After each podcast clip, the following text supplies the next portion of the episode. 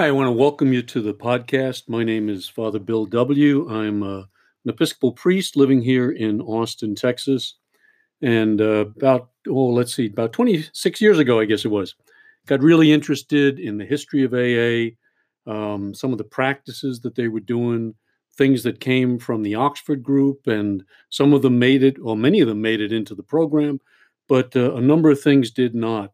And so I've been studying those and teaching those, and uh, it's really the main thing that this podcast uh, series is about. Hope you'll visit our uh, website. It's called Two Way Prayer, and uh, also follow us on Facebook. Uh, it's at Father Bill W. And, um, let, let us hear from you as well. We'd love to know uh, if these podcasts are helping you and uh, if the information about the Oxford Group and early AAs is of help to you in your program. This episode, we're focusing on step five. Excuse me. We admit it to God, to ourselves, and to another human being the exact nature of our wrongs. Uh, for many, it's probably the most difficult of all of the 12 steps.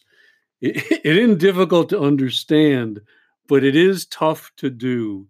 Um, you know, they say uh, doesn't cost anything to join a 12 step program and this is where that becomes a lie. This is uh, this is where it costs us everything. And um, it's really an important step uh, many people try to avoid it but i think they do so at their peril. I've met very few people who um, when they relapsed and i would talk to them about, about how they had approached the program prior to that very few of them said that they really did an honest uh, fourth and fifth step. So this is really the critical turning point uh, in our program. So let's uh, let's kind of do the two minute drill to understand how we got here, because I'm a firm believer that if you just start a step in midair, uh, it's not going to be too successful.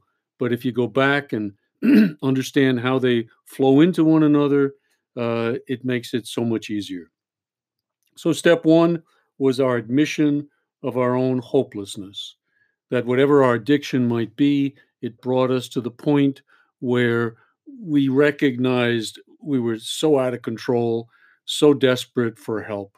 And if we bring that desperation with us, step one has done what it needs to do for us. And it kind of pushes us then into step two. And that, I think, uh, what I learned from the Oxford Group people was it was presented in the form of an experiment. Uh, there's, a, there's a spiritual experiment we want you to try. You've not been successful. There may be a spiritual approach to this that if you do it, you will succeed. So, a real quick, just understanding of there may be help available, but it's going to take a different approach.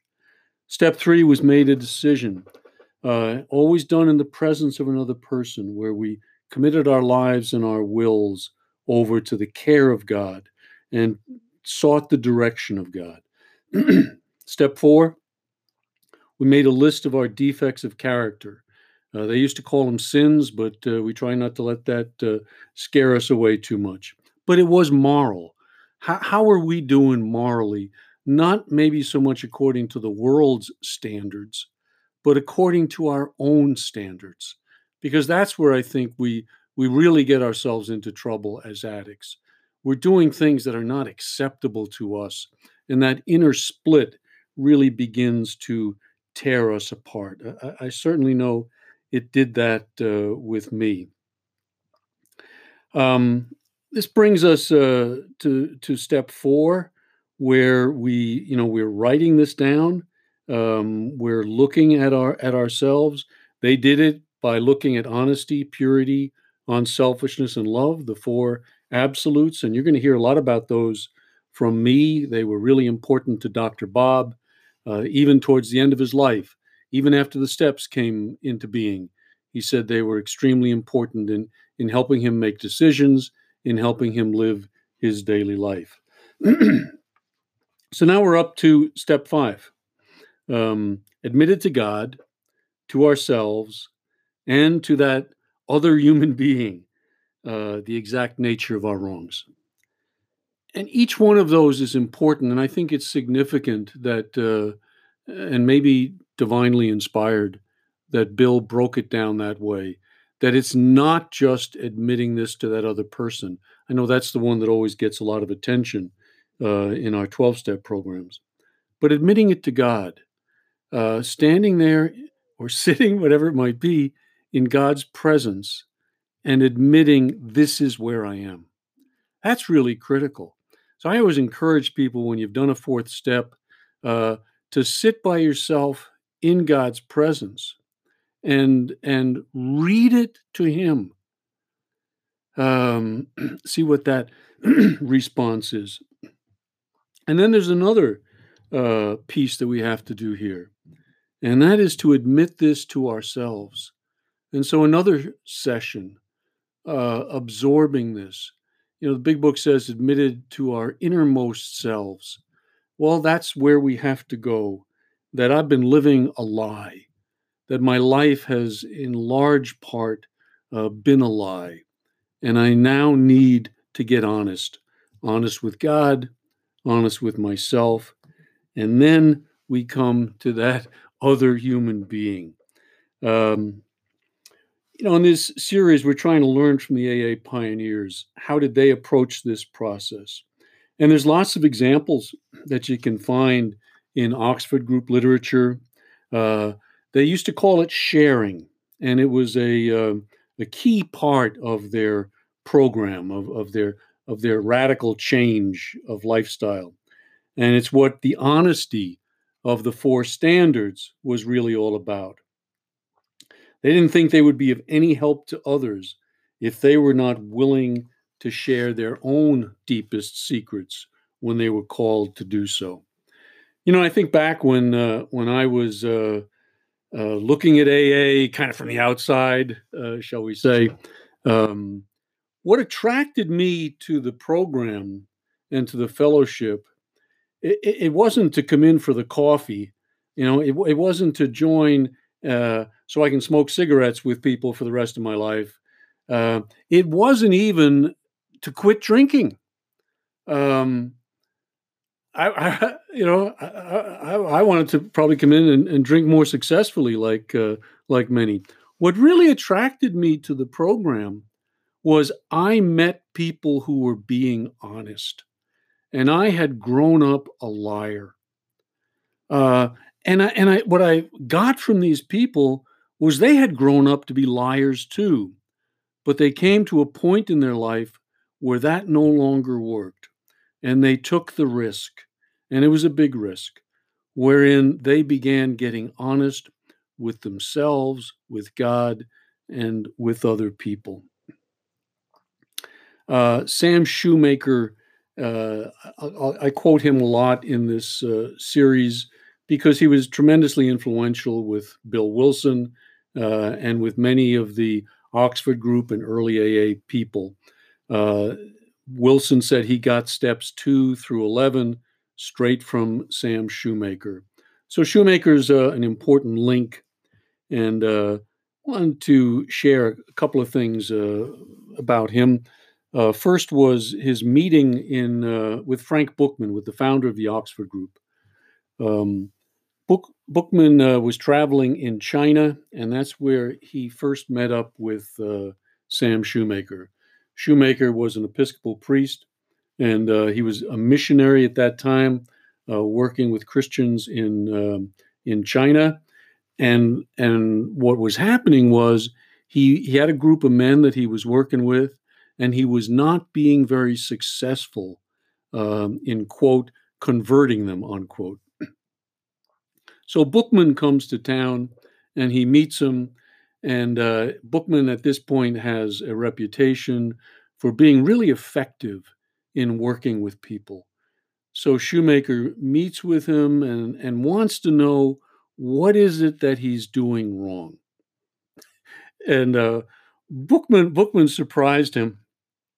And he said, Well, you're probably a sinner, uh, Sam, why don't you confess your sin and see what happens? So, so Shoemaker gets mad, storms off, goes to goes to his room and uh, and prays about it. and he finds that there are sins that he has not talked about. And what he did next was he went into that group of men that he had been working with, and he did what Buchman had asked him to do. Instead of preaching to them, instead of trying to listen to their sins, getting them to talk about their sins, he talked about his. And that had an effect on the men who were in that group. Once he opened the door, once he made it safe for them, then one by one, they were able to reach inside themselves and bring that out in the in the group that they were participating in. I've done a lot of uh, group therapy over over my years, and I've noticed something about myself. I noticed that I'm always the second guy in the group to get honest. What does that mean? I think it, what it what it means for me is is when someone gets honest, it it it breaks through to me at a spiritual level that I can I am facing my dishonesty, I am facing my mask, I am facing my I got to look good in front of these guys attitude and say no, I have to join in this truth. So um, uh, I hope you can uh, maybe relate to that in some way. That uh, honesty calls forth honesty. Uh, really important when we get to this fifth step. Here's a quote from uh, Shoemaker, might be helpful. He wrote, The thing to do next is to face your sins. Where are you cutting corners? I found it necessary to go to someone I could trust and make a clean breast of my sins. Many quite respectable people have hidden things in their past and their present that need to come out in confidence to someone. The only release and hope for many bound and imprisoned and defeated people lies in frank sharing. It is not only costly to share our problems or even our comfortable sins, but it is costly to share the worst thing we ever did, the deepest sin of our life, the besetting temptation that dogs us. this is not small potatoes, you know when when when we arrive at um, step four, I think we we have to ask that question: and am I gonna go deep? Am I gonna face the stuff that I know is in there, but that I swore I was to take to the grave? Uh, uh, I, I, did this. Uh, my fifth step. It was um, almost 46 years ago. I was 27 and I'd done, done some things that I was deeply, deeply ashamed of. And I did not want to talk to them, uh, talk to anybody about them. Um, but I knew that if I did not uh, do this step the way honesty was demanding of me that I do it, I wasn't going to stay sober. Okay, sharing them with God. Okay, sharing them with myself. But then like all of us, it came to that sharing it with another human being. And um, the man I shared it with, I'm, I'm, eternally grateful that that he was the guy I chose and that he was there uh, for me in this process. Uh, he's he's long passed away. His name was Floyd Lawton. Uh, he was my sponsor. You don't have to do this step with your sponsor, um, but it's helpful if you if you can. Um, I think it's important that you do it with a wise person, with a closed mouth person, um, and and that you uh, do it all with that one individual. Oxford Group people were, were clear on that. I, I can't just drop a little bit here with one person, drop a little bit over there with another. It needed to be one individual who was going to see the whole of me. and uh, and and and have that experience uh, with that one other human being. So um, Floyd said a couple of things that uh, I have never forgotten over over the many years. He said to me when we when we started out, it was a Saturday afternoon, and um, he said, "You know, Bill, this steps step calls for the presence of another human being, and that's who I want to be for you. Everybody in the world couldn't make it today, so I'm sort of the representative of the human race. I'm sitting in for them," he said. Um, and, and he went on to say something else. He said, I can't forgive you. And this was important. He said, You've never offended me. I'm not here to forgive you. But what I am here to do is to accept you. And there's a world of difference between being forgiven and being accepted. He put me at ease because in Oxford Group style, he shared with me some of his own sins. When I got to the stuff that was uh, that was really take it to the grave stuff, he shared his own experiences that that put me at ease. That said, I'm not the only one who's been in this place. Other people have been there. Other people have uh, come out and and and moved on. Um, and at the end of it, uh, and this was something uh, I will never ever forget, he shook my hand and he said to me, Bill, welcome to the human race. And he was right. Up until that point in my recovery, I had been separated from the human race. I was outside of it. And this brought me in. This was this was this absolute necessary process. The only way that I could join humanity was by was by admitting to another human being my deepest secrets and shames and faults. I want to share some some more things about this step uh, from someone who doesn't get uh, too much attention in AA. Her name is Anne Ripley Smith. She's Dr. Bob's wife. And Anne kept a journal, things that she had learned while she was in the Oxford group. You know, she was in the Oxford group a couple of years before Bill even showed up in Akron. And, and so was so was Dr. Bob, although up until that time he wasn't getting sober. He needed the parts that Bill brought uh, to the program, his program. So uh, she shared some of these things um, in her from her journal uh, with Bill Wilson. We know that from the time when he stayed with them in Akron for three months, and uh, many of them wound up uh, in the Big Book.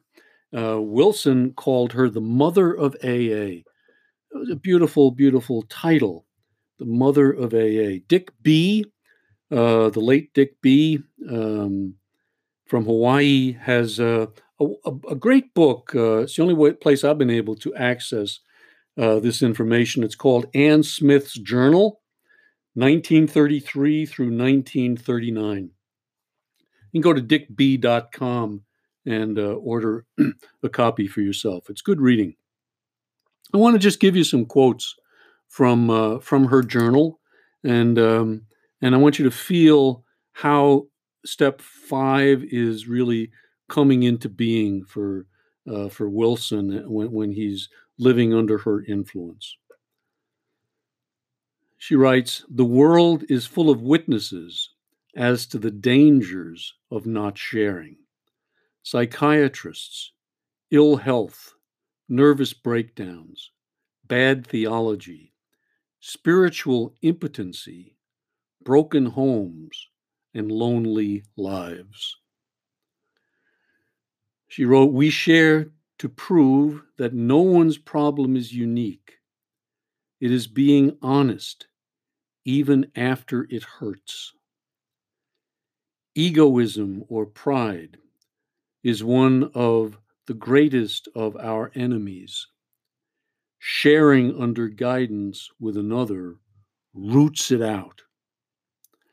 Boy, there's something almost sacramental when when uh, I'm doing a fifth step with someone, when an individual is there and he's just really reached downside in inside and pulled his soul out to share.